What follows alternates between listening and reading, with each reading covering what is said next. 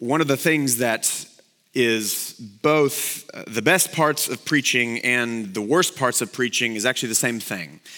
Uh, every single week, the preacher gets to dive into the wonderful world of the scriptures and gets to just sit at the feet of our glorious God and hear unthinkable realities. And on the Lord's Day, Sunday, I get to just tell you about them. I get to just speak about the most wonderful thing that could be spoken of, the most the best possible words that could come from human lips I get to say. Your God is glorious and your God is wonderful. That's the best part of preaching. You could do that, by the way, to your neighbor every day. It doesn't have to be a preacher. That's the best part of preaching. It's also the worst part of preaching. Because as I speak about such wonderful things, all I'm aware of is how inadequate human words are to describe an infinitely glorious God. It's like you going to your favorite restaurant and then trying to describe it to your best friend. You're describing the richness of the flavors, the incredibleness of the ambiance of the restaurant, and then you'll just hit a point where you realize my words compared to the actual taste are so dim. And so, why don't we do this? Why don't we just go to the restaurant together? You'll hit that point where you're like, we just need to go there together. I'll get you a gift card for your next birthday. Then you'll taste and you'll see. That's the pain of being a preacher. You spend a week in unbelievable realities, and then you're painfully aware of your words are just a dim echo. But in that frustrating reality, there's also a very comforting joyful reality because though my voice will be a dim echo, the voice of the Spirit is an infinitely powerful one that can actually open your eyes, that can actually bring you to the Savior that we're going to look at today, that can actually draw you near to the Savior who has his arms and his heart wide open to you, and you can actually, by his power, taste, and see. It's not a great intro, but I'm just letting you know we have a wonderful passage today, a wonderful reality before us. And my only hope is that you might not hear my words, you might hear the words of your, this is gonna be rough, goodness gracious, gentle and lowly Savior looking at you, holding your gaze, and saying, Come here. Lay down the burdens that are crushing you right now. Come to me, weary and heavy laden. I have rest for you. I am gentle and I am lowly. A bruised reed I will not break. We get to see today in this passage what Charles Spurgeon, the famous Baptist preacher, called one of the most unique passages in Scripture because it's the only time where we get to hear God actually tell you what his heart is like. You can know a lot about God by his actions. You see God, uh, you see Jesus eating with the poor, and you can say, okay, well, he's compassionate. Only a compassionate God would do that. It's another thing to hear Jesus say, I am gentle and lowly in heart, and describe with you from his own lips what he is like. So, the whole passage that we're going to look at today is about the revelation of who your God is, and we get to hear it from his very lips. What is the heart of God like? We don't need tablets of stone to see. We don't need Moses coming down the mountain. God Himself has come down and He's going to say, here's what my heart is like. He's going to bring a revelation of who our God is. That's what we're going to see today who Jesus is, and then by implication, who his Father is. Because you see Jesus' heart, you see the Father's heart. So we look at three things today. I'll get it together. Three things about the revelation of God. Number one, who gets the revelation? Who is it that gets to receive the revelation of who God is? Who gives the revelation, who tells us, who gives the revelation, and then who is the revelation. Who gets it, who gives it, and who is it? the revelation of God. Look at verse 25. At that time, Jesus declared, I thank you, Father, Lord of heaven and earth, that you have hidden these things from the wise and understanding and revealed them to little children. Yes, Father, for such was your gracious will. Now, we preach through little segments of the Bible, which can sometimes throw us off because Matthew isn't just writing hundreds of little tiny paragraphs and putting them in kind of a compilation, he's writing a story. And if you remember, in fact, these first few words at that time are meant to cue in our brains. Jesus is speaking in context. Jesus isn't just giving a random thought. This is connected to a story, and the story it's connected to is all of Matthew 11. Lee preached last week one of the maybe most sobering, uh, one of the biggest warnings that Jesus ever gave. He's looking at these cities that he's visited, that he's done a lot of ministry, and then they've rejected him. They've said, no thanks. And so Jesus has gone through and said, Woe to you. It will be worse for you than Sodom and Gomorrah. The worst possible city in the scriptures will have it better on the day of judgment than you because you've rejected me. So, in the midst of one of the most sobering warnings, Jesus turns and says this. At that time, Jesus breaks out in prayer. Not just prayer, but a prayer of thanksgiving. Look at verse 25 again. Jesus declared, I thank you, Father, Lord of heaven and earth, that you've hidden these things from the wise and understanding and revealed them to little children. So Jesus breaks out in a prayer of praise, a prayer of thanksgiving, and he thanks God the Father for two things. One, he's hidden them from the wise. He's hidden these things, the, the revelation of who he is. That's what the cities have done. They've rejected him. Jesus is hidden from them by the Father, hidden these things from the wise, and God has revealed them to children. So let's look at these two things. First of all, the wise. Again, in the context of the story, the wise are these cities that have rejected Jesus. Jesus has done a lot of ministry there in Capernaum and all these different places that Lee walked us through last week, and they've said, no thanks. Right? We've got our oral traditions, we've got our Pharisee rabbis, and so we're, we're good. We don't need this homeless carpenter rabbi to tell us what to do. Those are the wise, and they're meant to be representing of a, a larger issue in the human heart. So, what is the issue that these cities are representing? This idea of being wise and understanding. Now, the question that you should be thinking is why is that a bad thing? Is Jesus saying he wants us to be dumb?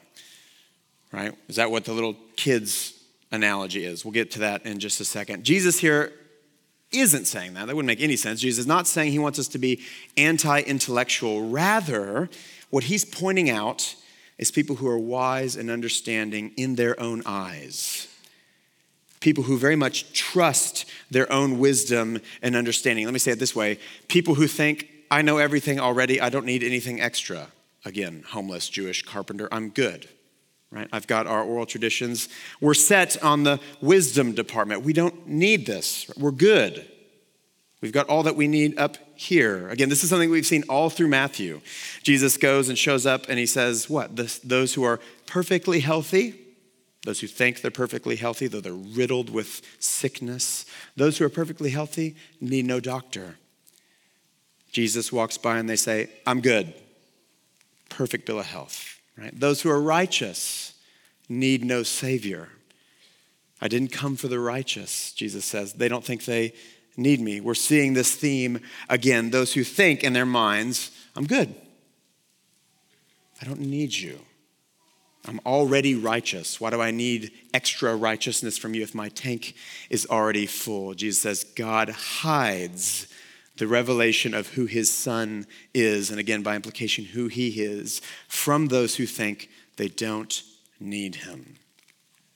So if you want to know how you miss Jesus, put a lot of trust in your own understanding. Put a lot of trust in your ability to reason your way through life and listen to our very, very, very loud culture that wants to feed that poison. your political culture, your church culture, especially, I'm not talking about postmodernism, also dangerous, but our nice conservative culture. What is the thing we hear most? If only the world wasn't so dumb, we wouldn't have all these bad policies. If only the world wasn't so dumb, and I don't know, they like read the Bible for once, we wouldn't have all this wokeness in the church. You even live in the state that says that, right? Why is Texas the best? I don't know, just because we are. It's not our fault all the other states don't want to be awesome like this, like us. And just because it's true doesn't mean it's not bad for your heart, right? Why is half this room California right now? Okay, now you're getting to witness. See, my heart's just like, yeah, that's right. Texas is the best. Your world wants you thinking you're wise, you're smart. Everybody else isn't. If the world was more like you, all of our problems would go away. And just to make sure we're really, really in that kind of cynical mindset, we add some nice podcasts and some funny blogs that just flow through our inboxes every week that point out how stupid the world is. And we're just like, oh, how dumb everybody else is. Your world, your conservative world, very, very much is preparing you to miss Jesus. And you need to be appropriately terrified and very much be on guard. You will drift that way if you're not careful. Your heart will grow hard and cynical, and you will mock very, very, very quickly. And you won't be able to think of a liberal without your heart cramping with frustration because sin is taking you exactly where it wants to. Trust in yourself. And when the Savior shows up and says you're sick and you're a sinner and you need a Savior, you'll say, No thanks, I'm pretty sure I'm good. I've got a lot of other dumb people that are worse than me that I can point to. That's your world. We haven't even gotten into the poisons of postmodernism. That's our safe world.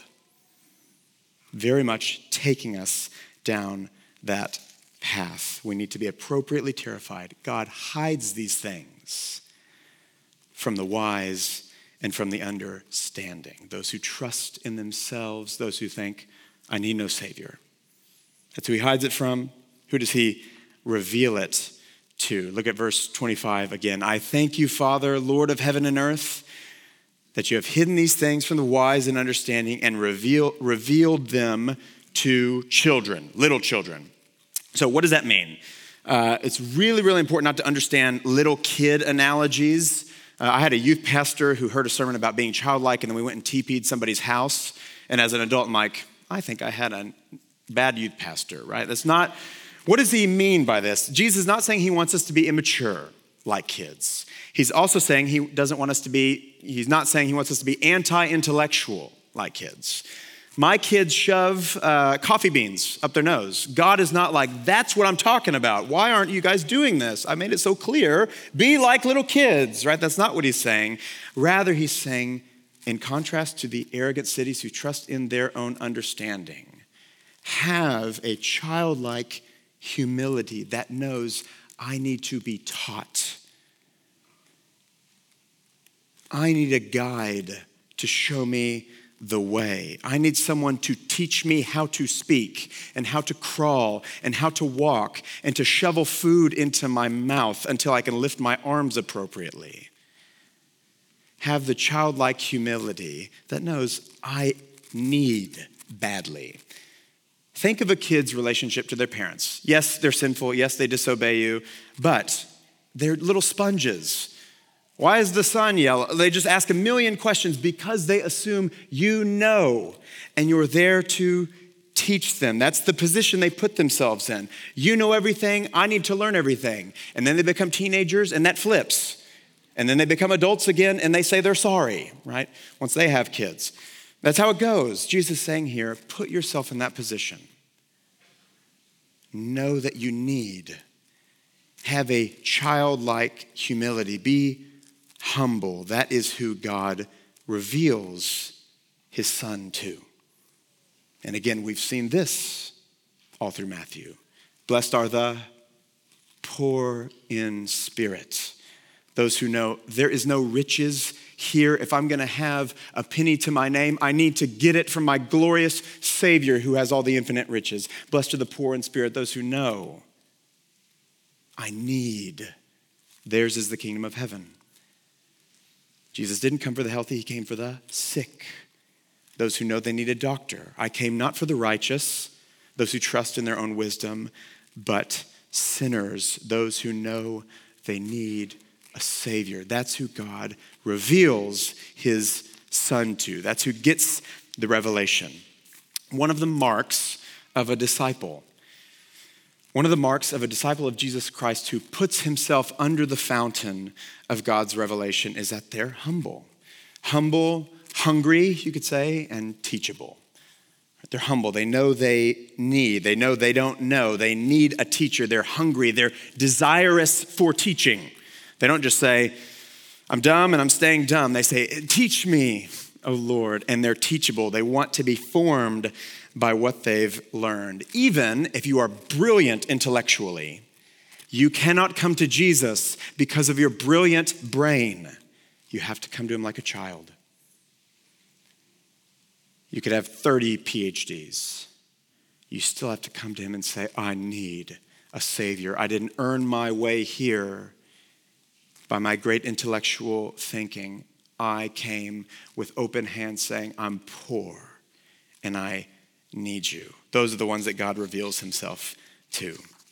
Uh, some of you, if you're new, may not know this. Uh, when I was hired at Parkway 2019, the original plan was for me to be kind of Parkway's first church plant, me to pastor here for a couple years, and then go church plant. The Lord has somewhat rerouted those uh, plans. But for the first two years, as I was planning to go plant the church, I was picking people's brains. I was meeting with other pastors in the area and just saying, people who had planted churches and saying, okay, what should I be doing? What should I be praying for? And one of the things I, I really wanted to know was how do I raise up elders? on a church plant. I just want to plant by myself. I want to plant with a plurality. And probably the most consistent uh, advice I got from literally dozens uh, of men was exactly what Jesus is praying here. How do, how do I raise up elders? I would ask. And over and over and over and over again, they would say, Look for the men who are humble, who are hungry, and who are teachable. And run as fast as you can from the guy who's skilled and is very much ready to show you how skilled he is. Run as fast as you can from the suave guy who, in all of his stories, everybody else is the dummy and he's the smart one there with the fix. They may be skilled, sprint from that person. Look for the humble, look, from the hung, look for the hungry, look for the teachable. Those are the ones who are going to put themselves beneath the fountain and say, here's what the Lord wants us to do. Those are the ones who God reveals himself to. They're essentially just pointing me back to this prayer. Look for the ones who won't miss Jesus when he walks by. Okay, so reveals himself to the humble, those who know that they need him, the sinners who say, Son of David, have mercy on me. I've got nothing except you. And he hides himself in the wise who says, No thanks, I think I'm good, healthy, righteous. What do I need you? Now, notice one more thing before we move on to the next point. Look at how much joy fills the heart of your God as a result of your humility. Look at verse 26. Jesus praying, Thank you that you hid these things from the wise revealed them to the humble, says in verse 26, Yes, Father, for such was your gracious will. Literally in the Greek, for so it pleased you well. It pleases the heart of the Father to show the humble his Son. Your humility makes Jesus so excited that after his harshest rebukes of the prideful, he breaks out thanking his Father. You want to know how to miss Jesus? Put a lot of trust in your own understanding. You want to know how to fill the heart of Jesus with delight? Be humble. Be hungry for him. Be teachable. Be poor in spirit. God opposes the proud and gives grace to the humble. So, ask yourselves be honest with yourselves. Paul will say terrifying things to us like, work out your salvation with fear and trembling. Am I wise in my own eyes? Or do I have this sort of childlike, humble desperation for him? Jesus is being so graciously clear for us here. You want to have a worse destiny than Sodom and Gomorrah? Trust in your own wisdom. You want to delight the heart of your God? Be humble. So, which side does your heart fall on? Are you constantly angry at our dumb world? Does seeing the foolishness of the world, it is foolishness. I'm not advocating for it's an overblown, you know, it's horrible. But does that make your heart angry and bitter and want them to, I don't know, die? I don't know. Or does the heart move you to prayer? Do you love your enemy? Do you pray for those who persecute you as you see the actual foolishness of the world? Do you just wish they were a bit more smart like you and all of our problems would go away?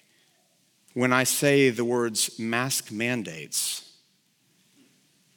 did something just happen in your heart? There you go. I just did it for you.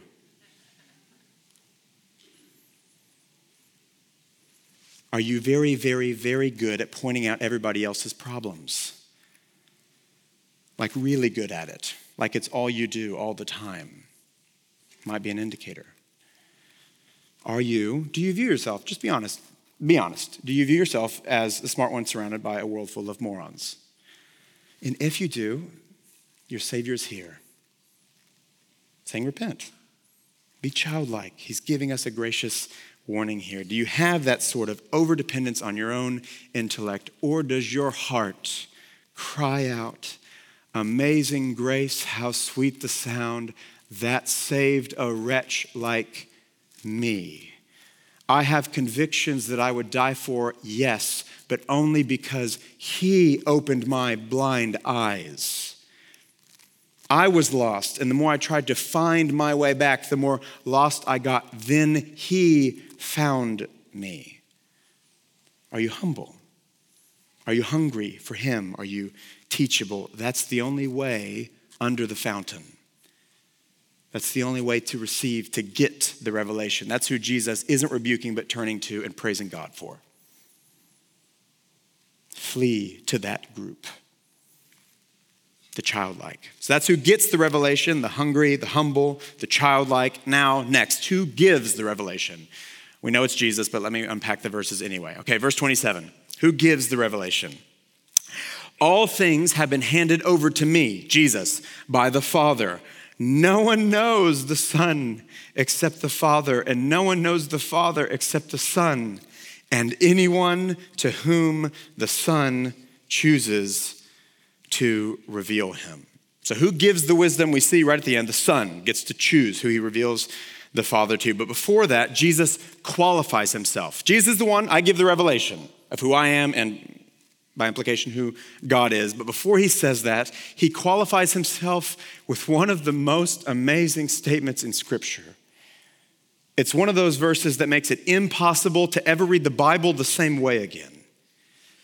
What does he say? First, he says, all things are handed over to me by the Father. So, one of the things that's making the cities prideful, one of the things that's making the cities that have just rejected Jesus that Lee preached on trust in their understanding is they've had handed over to them these kind of rabbinic traditions, the traditions of men. We'll see Jesus when he actually goes toe to toe with the Pharisees, begins to rebuke them for putting the yoke of the traditions of men rather than the law of God on those who follow them. So they, have got their own theology textbooks, if you will, and that's what they're trusting in. It's been handed down, and that's what they're really confident in. And Jesus is saying, Something's been handed down to me as well, and it's everything.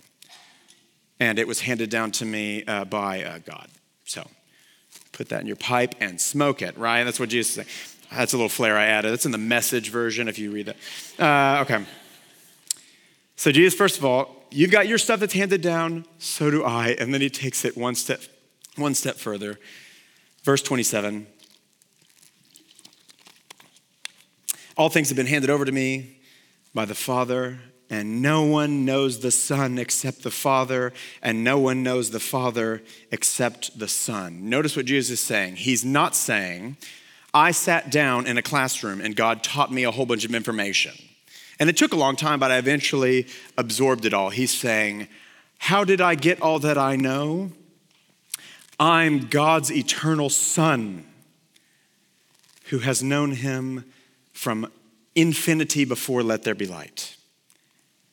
He's giving us here a very unique glimpse into our Trinitarian God. In fact, if you read the Gospel of John, uh, this is this language is everywhere, and it's rare in, in, the other three gospels. And I was reading the commentaries, and there's one theory. I don't think it's a good one, so I'm not advocating for it. But there's one theory that like John jumped in right now and was like, "Hang on, Matthew, let me write this paragraph," and then he jumped back out just because it's so similar to John.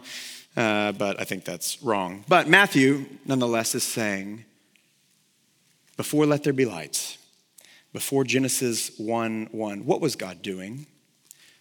I'll tell you what he was doing. He was eternally, perfectly knowing and loving and rejoicing in his eternal Son.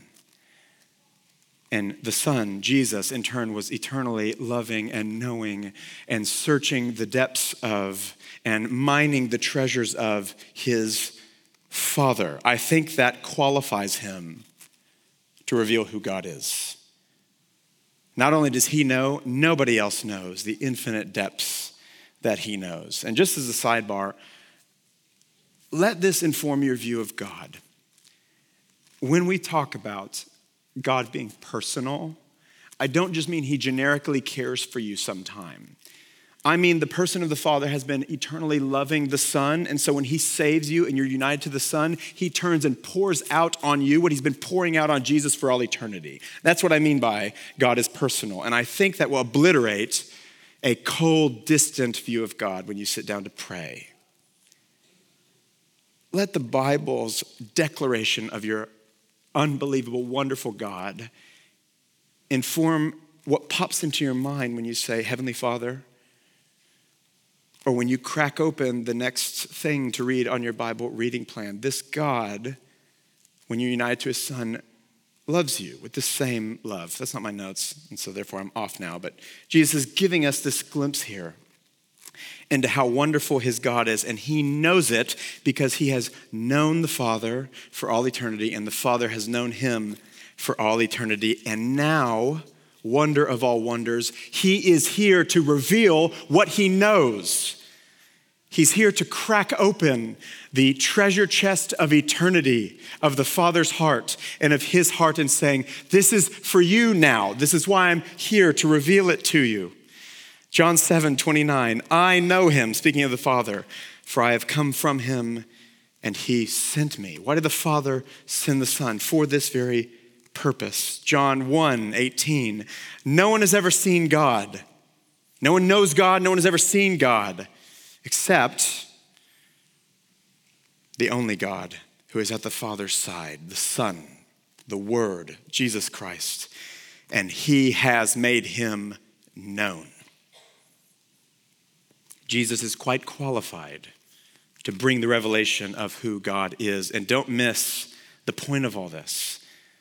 He's not just saying, Here's my relationship with the Father. He's saying, I'm here to reveal the glories that I know. Anyone I choose to reveal it to will know the Father as well. Not just know about him, know him, be loved by him. Love him because he first loved us and enter into fellowship with him. John 17, 26. Jesus praying to the Father right before he's about to go to the cross in the Gospel of John. I made known to them, his disciples, your name, Father and I will continue to make it known. Look at this that the love with which you have loved me may be in them and I in them. Jesus is not just bringing us facts, He's bringing us the reality we were made for. The most wonderful thing imaginable. I'm here so that you can know the one who molded you in your mother's womb, the one who keeps your heart beating, the one who for eternity you will dwell with in infinite joy. I'm here so that you can be brought in to this glorious fellowship. That's what we get in this one little verse. We can know him and the love with which he's loved the Son may be in us. So Jesus brings the revelation, and he's quite qualified to do so, and it is unbelievable. I bet when you read these first two verses, you were like, blah, blah, blah, blah, blah, come to me, all who are weary and heavy laden. We'll just get through the first part, right? You see what he's saying here before he actually begins to crack open his heart. Do you see this anticipation building for what you will receive if you do come to him? The humble get it. Jesus gives it to whom he wills. And now we get to actually see what it is, or rather, who it is. We get to see the revelation of God. We get to see God crack open his heart. We get to see into Jesus' heart. And when we see him, we see the Father. So, last part who is the revelation? Verse 28. Goodness, this is going to be difficult. Okay. Come to me, all who labor and are heavy laden, and I will give you rest. Take my yoke upon you and learn from me. For I am gentle and lowly in heart, and you will find rest for your souls. For my yoke is easy and my burden is light. So, as Jesus is going to finally show us the revelation, the first thing he does is call us. The first thing, come to me. All who are labor, or all who labor and are heavy laden, and I will give you rest. This, by the way, is not a passive invitation. This is a great exclamation. This is a come on, run to me. I will give you rest. If you're tired, come to me. The one who's had his eyes fixed on you who's known you've been chosen from before the foundations of the world were laid, has now come to you and is telling you, Come to me. He stepped off his throne so that he can call you, Come to me. And look who he calls. He calls the burdened, all who labor and are heavy laden. He calls the burdened, he calls the weary, he calls the tired. Notice this. Please don't think you need to clean yourself up. You need to unburden yourself before you can come to Him. Your burdens are a prerequisite to Him calling you. Please don't think I'll splash some water on my face and I'll get kind of a snowball effect going where I'm conquering my sin and I'll just kind of bank some good works and then I'll go to him and then I'll say, I'm sorry. So he's like, okay, I wasn't going to forgive you when you were that big of a sinner, but now that you're this big, I can swing that. Please don't think that. That will keep you away from him and that will keep your burden heavier. Your burdens are what qualifies you to hear his call. He doesn't call the righteous, he doesn't call the healthy, he calls the burdened. He's calling you because you are burdened and because you're tired and because you're broken. Don't run from that. Lean into that. And notice he calls you not to a 10 step program to how you lay down your burden. He's just calling you to himself. Come to me. I will give you rest. So he calls you and then next, verse 29, here's where we actually get the revelation of who he is. Here's where Jesus, this is the Charles Spurgeon verse where he cracks open his heart and tells us who he is. Verse 29 Come to me, take my yoke upon you, and learn from me, for I am. Now, before we keep reading, just put your finger there on your iPhones, or if you're real old school, your paper Bible. Put your fa- finger on the word am. What would you expect him to say? What would you expect him to say? Jesus one time says, I am. Here's what my heart is like. What would you expect him to say? Would you expect him to say, Holy? Isaiah 6, like the angels flying around the presence of God. Holy, holy, holy. Would you expect him to say, Holy? Would you expect him to say, My heart is righteous? What would you expect him to say as you begin to realize that the one standing before you is the holy King of the universe and you're a sinner? and you've rebelled not just against some moral laws, you've rebelled against Him. You've rejected Him. And as you begin to think of the reality, kind of like Tim talked about today, of what does it mean to be in the presence of the living God as a sinner, as that reality sets in, your knees begin to tremble. because I'm in the presence of the Holy God who is just. Would you expect him to say, I'm just, and therefore I'm going to pour out my wrath on you, O sinner? What would you expect him to say? And what does he say? He opens his heart and says, I am gentle and I am lowly. To the sinner, to the rebel, to the wicked, to the weary, to the burdened, he is gentle and he's lowly. What does he mean? Gentle, this is a way of saying humble. I'm meek. I'm gentle, the word that gentle normally means. Dane Ortlund, uh, who uh, used to work for Crossway Publishers and then now is a pastor, wrote a book that was flew off the shelves a couple years ago called Gentle and Lowly. It was on this passage. Uh, I recommend it. And he says this Jesus, speaking of Jesus' gentleness, says, Jesus is the most understanding person in the universe. The posture most natural to him is not a pointed finger sinner. It's not a pointed finger, but open arms. The posture most natural to him, most natural to his heart, is not a pointed finger, ashamed of you because you're not good enough, but rather gentle, open arms ready to receive you. He's gentle and then he's lowly, which is a way of saying he's come low. He's the high king of the universe, and is he born in the palaces in a golden encrusted crib? No, he's born in a manger. He's the one who made the stars. All the stars shine for his glory. And does he hang out with the kings and the emperor in Rome? No, he hangs out and eats with sinners. He's come very low for those who are low. He's, if you like, accessible.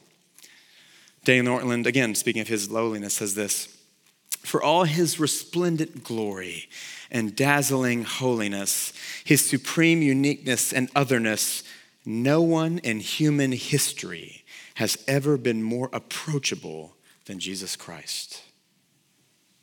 Now, again, this is a sidebar, so it's dangerous. It's not my notes. Does that form your view of who he is? The Jesus who's at the right hand of the Father right now, looking down upon all of us is not a figment of our imagination. He's telling us right now who He is. When you sin, do you know you have a gentle and lowly Savior with His arms open? Or do you think, oh, He's probably really mad? He's probably regretting that whole redemption thing. Again, let me bank a couple weeks of no sin, and then I'll go to Him and say, Sorry for that one. We're good though, right? Because I performed really well for you. I banked some good morals. Thomas Goodwin, who's a, a, Puritan who wrote a book called uh, The Heart of Christ, centering on this idea, uh, says in the book, he's a Puritan, so I'm just going to summarize it. I'm, I'm, weeding out all the thous and thys and all those sorts of things. Um, he, he, says, Jesus knows that when we think of him as holy, we, we think of him as just a stodgy moralist. And so, to undo our false view of him, he comes down and he says, Here's who I am. Stop thinking that ridiculous thing that you think. Stop listening to the serpent in the garden lying to you about my character. Here's who I am I'm gentle and I'm lowly, and I'm here so that you'll come to me and you'll actually find rest, and you'll stop trying to find rest in all these other things that just lead to a heavier burden. He's cracked open his heart that he might draw you near. I'm gentle and I'm lowly. He's giving us a gaze into the heart of the living God so that we might never view him wrongly again. He wants you to see him and he wants you to run to him, not away from him with your false view of him. So he calls, he reveals his heart. And again, don't think sweet Jesus, but angry Father. Jesus says, He who has seen me has seen the Father. I'm the perfect, exact image of God. You see my heart, you see the Father's heart, his gentle and lowly hearts. He reveals who he is. And then the last thing we see in verse 28 is what happens to us what happens to us when we see, when we know, when we come to Him and actually receive the revelation of God and come to this gentle and lowly Savior? Verse 28 again Come to me, all who, are, who labor and are heavy laden, I will give you rest. Take my yoke upon you and learn from me, for I am gentle and lowly in heart, and you will find rest for your souls. For my yoke is easy and my burden is light. So we see when we come to Him, we get three things rest, we get a teacher, we can learn from him, and we get a yoke, we get a burden. Let's walk through these things. Number one, you get rest. You get to lay down the burden that is crushing you. And this idea of rest here isn't just relief, it's also refreshment. He's not just taking off the heavy thing that's hurting you, he's filling you with life. He's not just removing the negative, he's filling you with positive. Right? Uh, I played football in high school because I grew up here in Texas, and that is a law. You have to play if you're a male. Uh, if you're a military age male, you must play high school football. Um, and because my coaches had seen uh, remember the Titans too many times, we got very few water breaks because water is for cowards. Water makes you weak. Water is for washing blood off that. I'm just kidding, I won't go through it. Um, but then people started dying, so it's now illegal to do the three a days that we did. That's just a fun fact. But the one water break we would get a day was the most glorious thing. As we're hallucinating, as not an exaggeration, 14 people on my team my freshman year went to the hospital with dehydration we get some water, and yes, we're relieved because we're not running 400s and hitting each other on this rock infested football field, but actually we're just feeling life come to us. Right? We're being refreshed to go back out and do this ridiculous thing that we call fun football in 90,000 degree weather. I've got a lot of unresolved issues, as you're seeing. Um, if you're a football coach here, please don't feel offended. I'm not attacking you, Ty. Uh, okay. He wasn't my coach. Uh, okay. What we're talking about, Jesus? Okay, so you see his heart here. You actually get rest. And this rest isn't just, I'm taking off the burden. I'm filling you with life so that in this difficult life that we've been looking at all through Matthew, you know you have a gentle and lowly shepherd with you. In the midst of the valley of the shadow of death, I can have comfort. I can have rest. I can be filled with the life of God. This is a type of renewing rest. That's the first thing we see. Just rest. Second thing, learning which you might have just kind of blown by. I did the first couple of times I read this, but just the reality of, again, as a humble child in the posture of wanting to learn, you have a teacher here. You have someone who's gentle and lowly and is going to lead you to the green pastures in this wilderness of a world. I'm going to lead you to the green pastures. I'm going to lead you to the still waters. We get someone to teach us, someone who says, as we'll see at the end of Matthew, I'll be with you always to the end of the age. And then the last thing we see might be somewhat confusing to us. We get another burden. We get a yoke from him. My yoke is easy, my burden is light. So Jesus offers not just to take off something, but to put on something. I'm going to offer you a yoke. I'm going to offer you a burden, which a yoke, if you're not a farmer, uh, it's what you put on an animal to you know, pull something. I'm also not a farmer. That's why that was a horrible summary. But you put it on, it's, it's, for pulling, making things easier. And then we get another burden here. So again, you might think, wait a minute, I thought we were talking about taking things off. Why is he adding weight to our back? And this is where we don't misunderstand Jesus. Jesus is not here to fix all of your problems so that you can go back to living however you wanted. Because living however you wanted is how you got the weight on your back in the first place. Rather, what he's showing us here is the way you actually find rest, the way you take the heavy burden that's crushing you off your back is by taking on his burden. His burden that gives life, the burden of giving your life to Him, as we've seen in Matthew, the burden of serving Him, as we've seen all throughout Matthew, the burden of enjoying Him, this burden that's a non burden. His burden is easy and it's light. It's not painless. We've seen this mission in this pain filled world will be difficult, but in the midst of the pain, there is unspeakable joy. And in the midst of the exhaustion with his yoke and his burden, there is a incomprehensible rest. There's a peace that surpasses all understanding. Read the Psalms and count how many times the psalmist is surrounded by his enemies that are sprinting towards him to kill him and he breaks out in praise. You prepare a table before me, this place of celebration in the presence of my enemies. Psalm 27 armies are camping around David, and what does he say? I've got one thing to ask, God, that I might dwell in your house all the days of my life and gaze upon your beauty. In the midst of the crazy difficulty, there's this joy that just flows to the heart of one who knows God who's taken on the light burden of Jesus. You're actually relieved of your burden by taking on his burden. One of the things that our postmodern uh, culture will yell at you is you will be the freest, you will be your true self if you rid yourself of all uh, restraints. If you just feel who you are here and live it out. Be your truest self by just eliminating anyone who would tell you what to do and any self imposed something on you that uh, you know, would, would restrain your Break that off and you should be your true self. That's how you're the freest. And that has led to, I think, the most miserable society, maybe in human history, versus Jesus says here, actually, St. Augustine, one of the things he draws out on this subject is he says, quite simply, you were made by God for God in his image. Therefore, the most human you will be, the freest you will ever be, the most yourself you will ever be is when you're walking in his ways. And he had this saying where he said, uh, True freedom is being a slave to the right master. Think of heaven. In heaven, you will not have the freedom to sin. You won't be able to. You could want to, you won't be able to. You won't have the freedom to sin. So, my question is Is heaven, is glory with God just an eternal prison, or will you be exactly who you were made to be? Because you will be like him as you gaze into his face. We will be like him, we will see him as he is. You see that. Jesus knows that. And so he's saying, You want true freedom, you want true rest, you want to be who you were made to be. Take on this yoke, take on this light and easy burden. There's rest, there's a teacher for you, and there is a gloriously light burden for you that actually gets you to be the freest you could ever be. So, my final call to you is just repeating his words here. Come to him.